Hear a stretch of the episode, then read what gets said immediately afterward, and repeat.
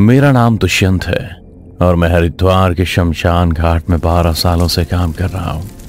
यहाँ लावारिस लाशों का अंतिम संस्कार करना, उनकी चिताओं को आग लगाना, फिर शमशान घाट की सफ़ाई करना मेरा काम होता था।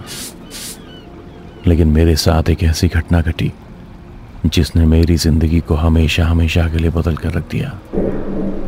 मैं आज भी उस दिन को याद कर सहम जाता हूँ। अक्सर हम लोग लाशों को आग लगाने के बाद उनकी अस्थियों को इकट्ठा कर बाकी बची राख को गंगा में बहा दिया करते थे।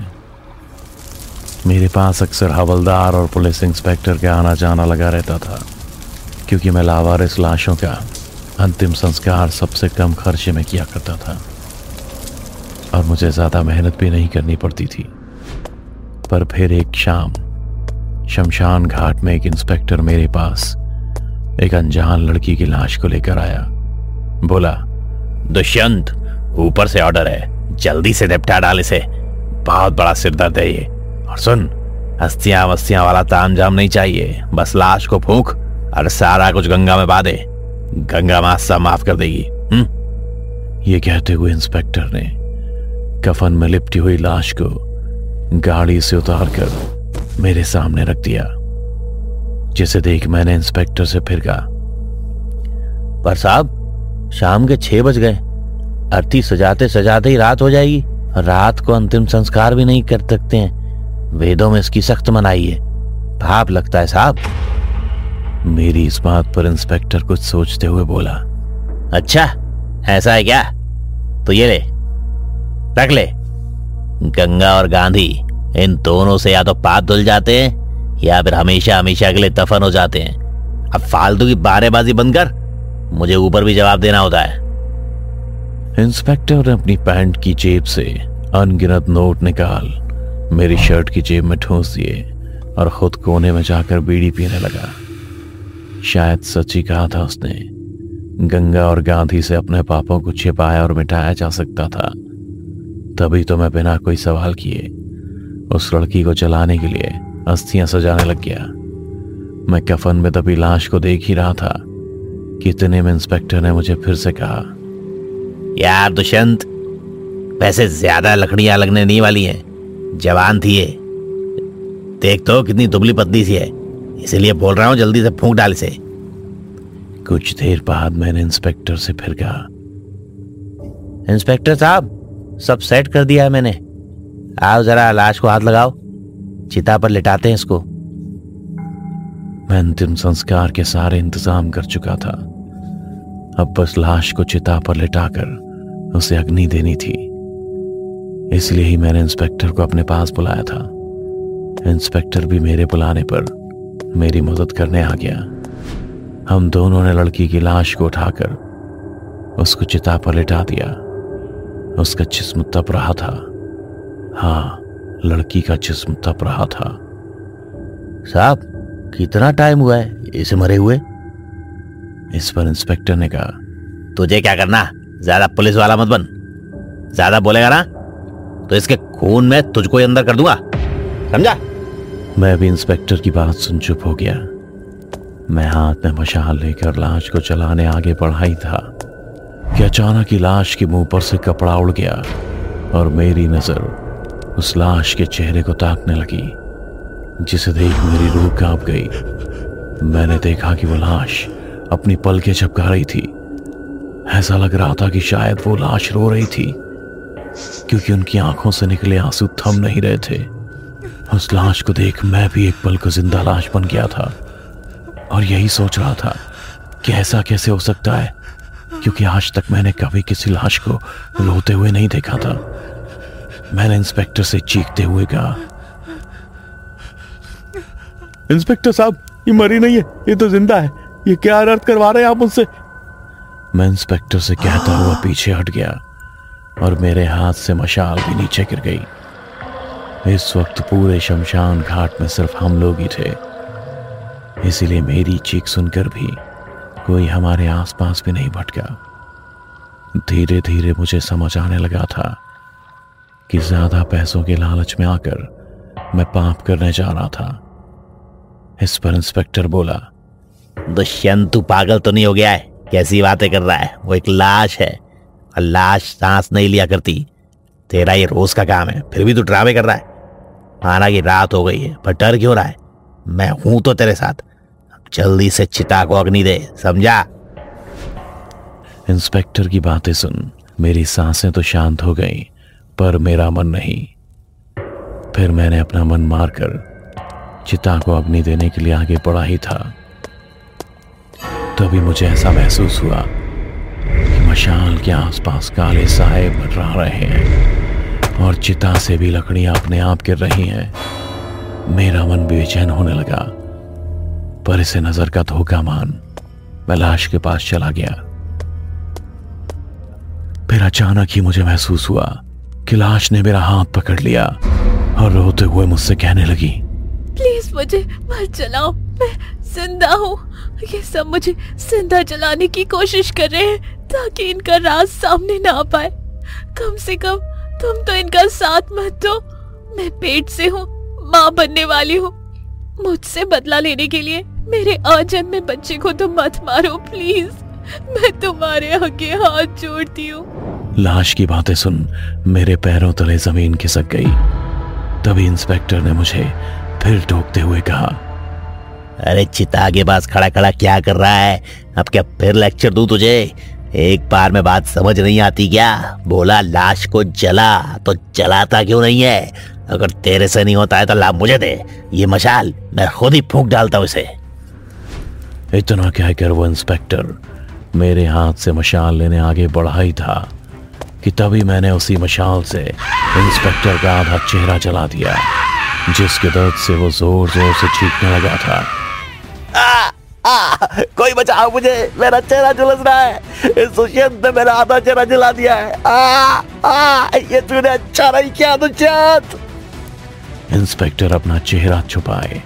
दर्द के मारे इधर उधर भटक रहा था और ज़ोर ज़ोर से चीख रहा था। पर जैसे कि मैंने पहले कहा था, हम लोगों के अलावा पूरे शमशान घाट में कोई नहीं था जो उसकी मदद के लिए आ पाता। लाश की आँखें भी बस एक टक उस इंस्पेक्टर को ही तड़पते हुए देख रही थी। उसकी आँखों में सुकून साफ़ छलक रहा था और मैंने भी अब ठान ली थी कि चाहे कुछ भी हो जाए, मुझे अब इस लड़की के बारे में जानना था। जिसको इंस्पेक्टर ज़िंदा ही चलाना चाहता था तो मैं अभी अपने हाथ में मशाल लिए, सीधा उस इंस्पेक्टर की ओर चल दिया और उसकी मशाल से उसे ज़िंदा चलाने की धमकी देते हुए बोला, अभी तो तेरा आधा चेहरा ही आग से झुलसाया है। अगर सच नहीं बताया तो तो लड़की के बजाय मैं तुझे ही ज़िंदा जला दूँगा। इंस्पेक्टर को आग में अपनी मौत दिखाई दे रही थी। उसने भी लड़खड़ाते हुए कहा आ दुष्यंत ये लड़की मरी नहीं है, ज़िंदा है। जैसे ही मैंने सुना, मेरा रोम रोम से हर उठा था। पर क्यों, इंस्पेक्टर साहब? आप ये नृत्य क्यों करवाना चाहते थे? बताइए। अगर मेरे हाथों ये पाप हो जाता तो मैं कभी खुद को माफ़ नहीं कर पाता। क्यों किया आपने ऐसा? बोलिए। इस पर इंस्पेक्टर ने एक लंबी सांस लेते हुए कहा दुष्यंत, तुम शायद भूल रहे हो कि कानून अंधा होता है। हमें बस ऊपर से ऑर्डर दिए जाते हैं, जिन्हें हर हाल में हमें फॉलो करना होता है। और रही बात इस लड़की की तो इसका भाई एक रिपोर्टर था, जिसने कमिश्नर की नाक में दम कर दिया था। फिर कमिश्नर के कहने पर मैंने इसके भाई का इनकाउंटर कर दिया, लेकिन इसकी बहन काला जादू जानती थी, जिसकी मदद से इसने अपने भाई की आत्मा को वापस बुलाया और कमिश्नर को जान से मारने की कोशिश की।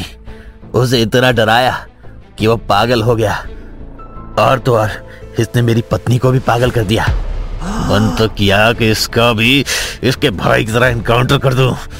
लेकिन मैं कमिश्नर की शपथ लेने वाला हूँ। इसलिए बोल रहा हूँ।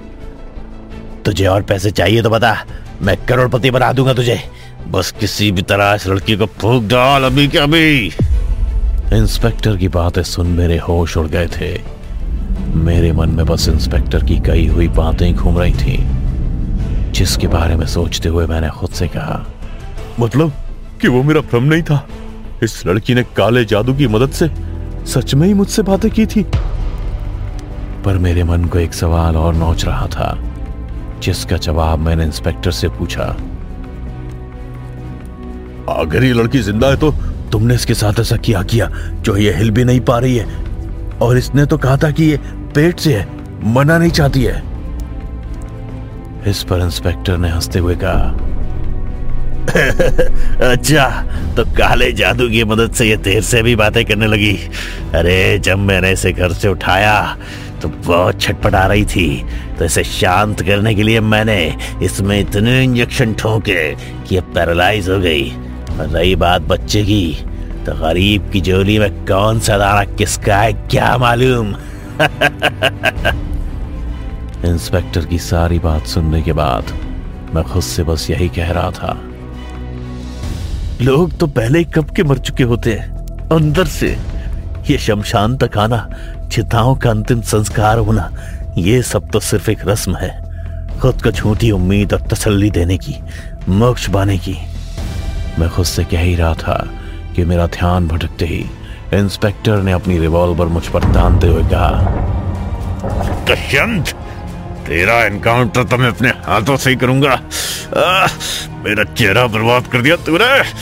होने वाले कमिश्नर का चेहरा। मैं तुझे तो मैं ज़िंदा नहीं छोड़ूँगा। इतना कहकर इंस्पेक्टर मुझ पर गोली चलाने वाला था कि तभी तेज हवाएँ चलने लगी। और चिता पर लेटी हुई लड़की का कफन उड़कर मेरी रक्षा के लिए मेरे सामने आ गया।